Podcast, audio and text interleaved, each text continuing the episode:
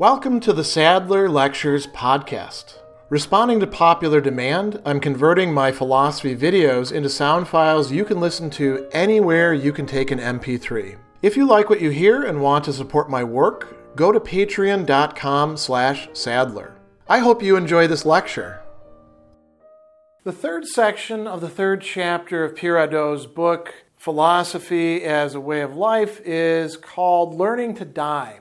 And in a good bit of ancient Western philosophy, thinking about and approaching, trying to understand and, in some respect, prepare for death lends a perspective to philosophers that, as Hadot notes, is often lacking to so many others. And this doesn't just take place in ancient philosophy. You might think about all the important ways in which this affects things in medieval thought and down to the present time he talks about philosophy as training for death. And that's a way of understanding philosophy that comes to us from Plato, but also from Socrates, Plato's teacher. And as Hadot says, here we go, Socrates' death was the radical event which founded Platonism. Now, that's an interesting thing to say. You might think about it as, oh, well, his teacher dies, Plato goes off to try to figure out how could this catastrophe happen. Okay, there's all that there. That's true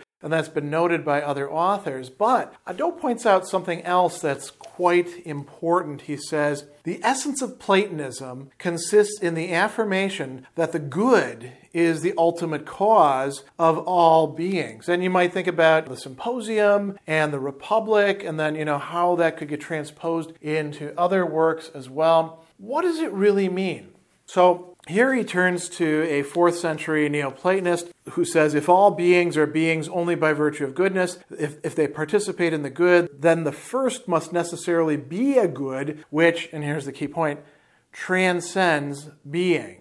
Here is an eminent proof of this. Souls of value despise being for the sake of the good whenever they voluntarily place themselves in danger for their country, their, their loved ones, or for virtue. That is, they place their existence at risk. They take the chance of non being because there's something that's greater than even being or existence, and that is goodness. And we can see examples of this not just within the Platonist movement, but within things that are being said within the Stoic movement and by people admiring them, like, for example, Cicero. So, this is a, a very important thing to note. Plato sees Socrates dying for the sake of virtue, for the sake of something that transcends life, transcends being. Obviously, it can only be actual, existing, if it is in being, but is willing to go all the way to the end. So, like he says, Socrates exposed himself to death for the sake of virtue. He preferred to die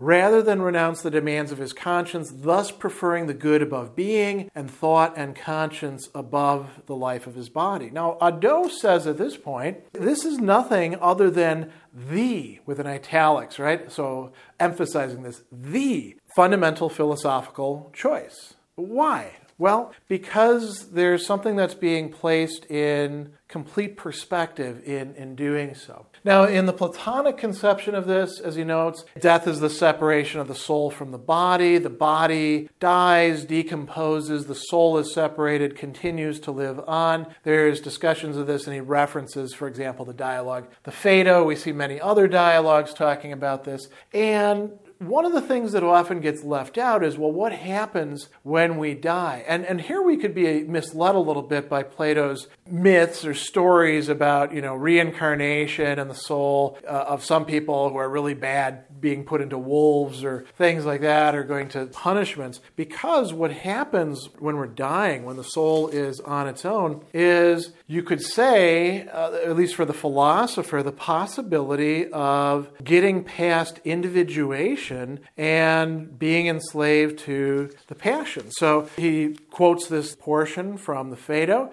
The death in question here is the spiritual separation of the soul and the body, separating the soul as much as possible from the body, accustoming it to gather itself together from every part of the body and concentrate itself until it's completely independent and have its dwelling so far as it can, both now and the future alone and by itself, freed from the shackles of the body. The body as a prison is another way that it's, it's talked about in the Phaedo, right? So spiritual exercises are supposed to in some way alter the soul to prepare it for separation. He talks about this a little bit later as well concentration of thought upon itself by means of meditation and an inner dialogue. So he brings up the Republic once again in the context of the tyranny of individual passions. And then he tells us about the dreams. The savage part of the soul does not hesitate in thought to try to have sex with its mother or anyone else, man, god, or animal. It is ready to commit any bloody crime. There is no food it would not eat. And in a word, it does not stop short of any madness or shamelessness. So, you, you know, you want to try to leave that sort of thing behind. And you could also think about the Timaeus, where the rational part of the soul is immortal, but the other parts of the soul are actually mortal and tied to the body. In the Phaedo, he describes a spiritual exercise. When a man does not go to sleep before he's awakened his rational faculty and regaled it with excellent discourses and investigations, concentrating himself on himself, having also appeased the appetitive part and calmed the irascible part. Once he has calmed these two parts of the soul and stimulated the third, in which reason resides, it is then that the soul best attains to truth. So this is something that one would do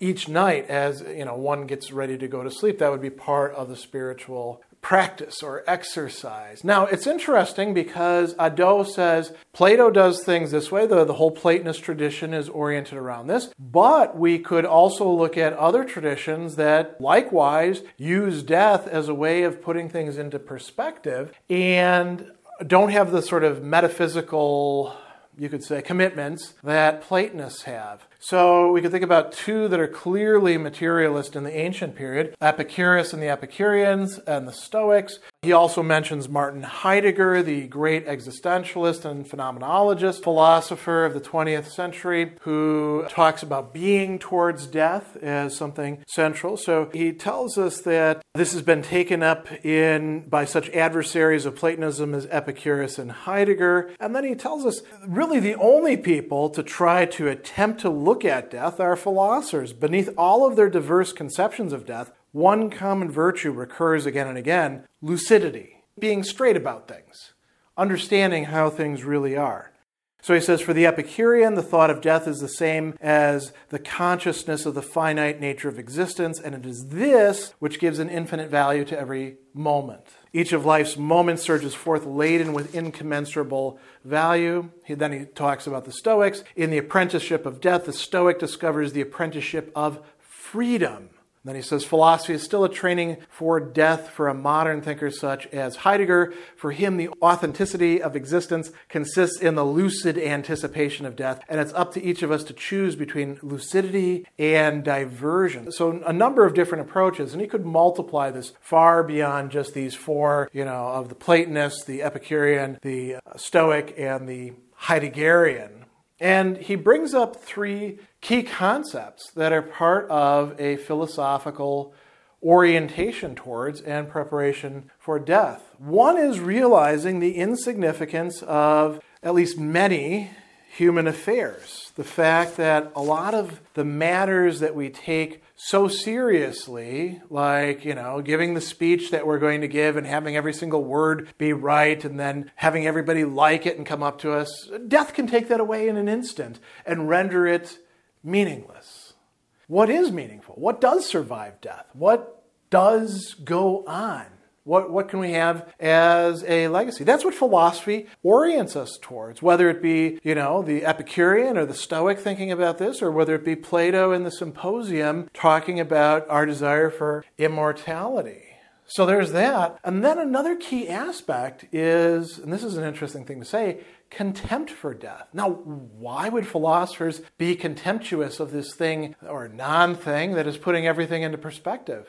Because as it turns out, death is not as bad as so many people make it out to be. And by realizing that, by making that part of your perspective, you do have a freedom that many other people lack. Then he talks about a universal vision characteristic of pure thought, right?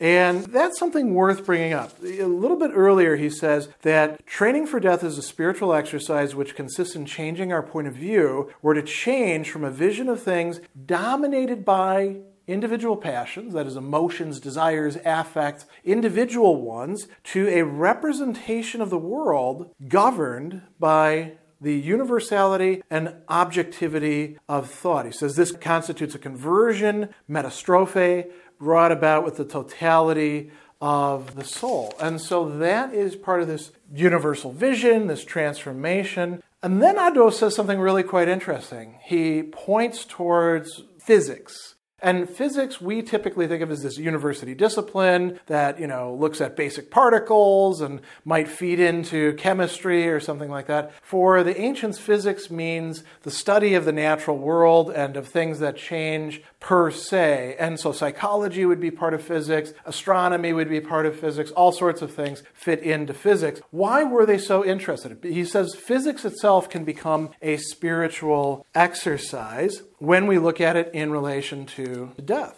And then he talks about it being situated on three levels. So he says, in the first place, Physics can be a contemplative activity, has its end in itself, providing joy and serenity to the soul, liberating it from its day to day worries. This is what Aristotle is doing, talking about the contemplative life. This is something that Epicurus has his people doing in the Epicurean garden where they're, you know, withdrawn from politics, but they do study the natural world. He actually wrote a long treatise on nature. And so that's a, a significant part of it. Even the Stoics say, well, we can look at the universe as well.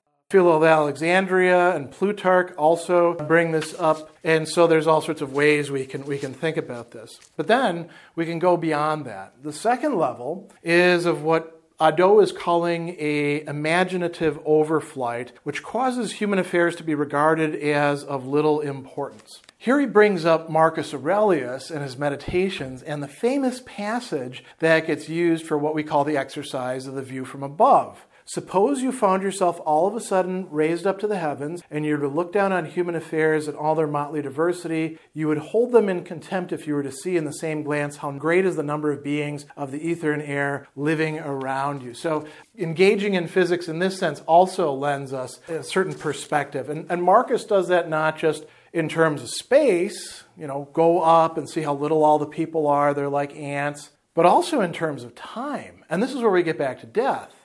Think about your present right now and the short amount of time from your birth to your inevitable death. And then think about the eons of time before and yet to come that helps to put things into perspective. Then there's this aspect of, we can call it transcending individuality. He says there's a third degree in the spiritual exercise of the vision of totality and elevation of thought to the level of universal thought. This is a way in which we can die to our individuality. In so doing, we don't lose everything. As he says, we accede on the one hand to the interiority of our consciousness and on the other to the universality of the thought of the all. And so he brings up a passage from Plotinus and says, with Plotinus, we now return to Platonism. There is this possibility of detaching ourselves from our own individuality and through spiritual exercises coming to grasp a more objective, a more universal, whatever you want to call it, thought the good logos and to find ourselves, our true selves, within that rather than in this body and its passions and all of the determinate individual things about it. So there's a lot of different ways in which death gets used to provide us with perspective, and these tie in directly with spiritual exercises according to Pierre Hadot. Special thanks to all of my Patreon supporters for making this podcast possible. You can find me on Twitter at Philosopher70, on YouTube at the Gregory B. Sadler channel, and on Facebook on the Gregory B. Sadler page. Once again, to support my work, go to patreon.com slash sadler. Above all, keep studying these great philosophical works.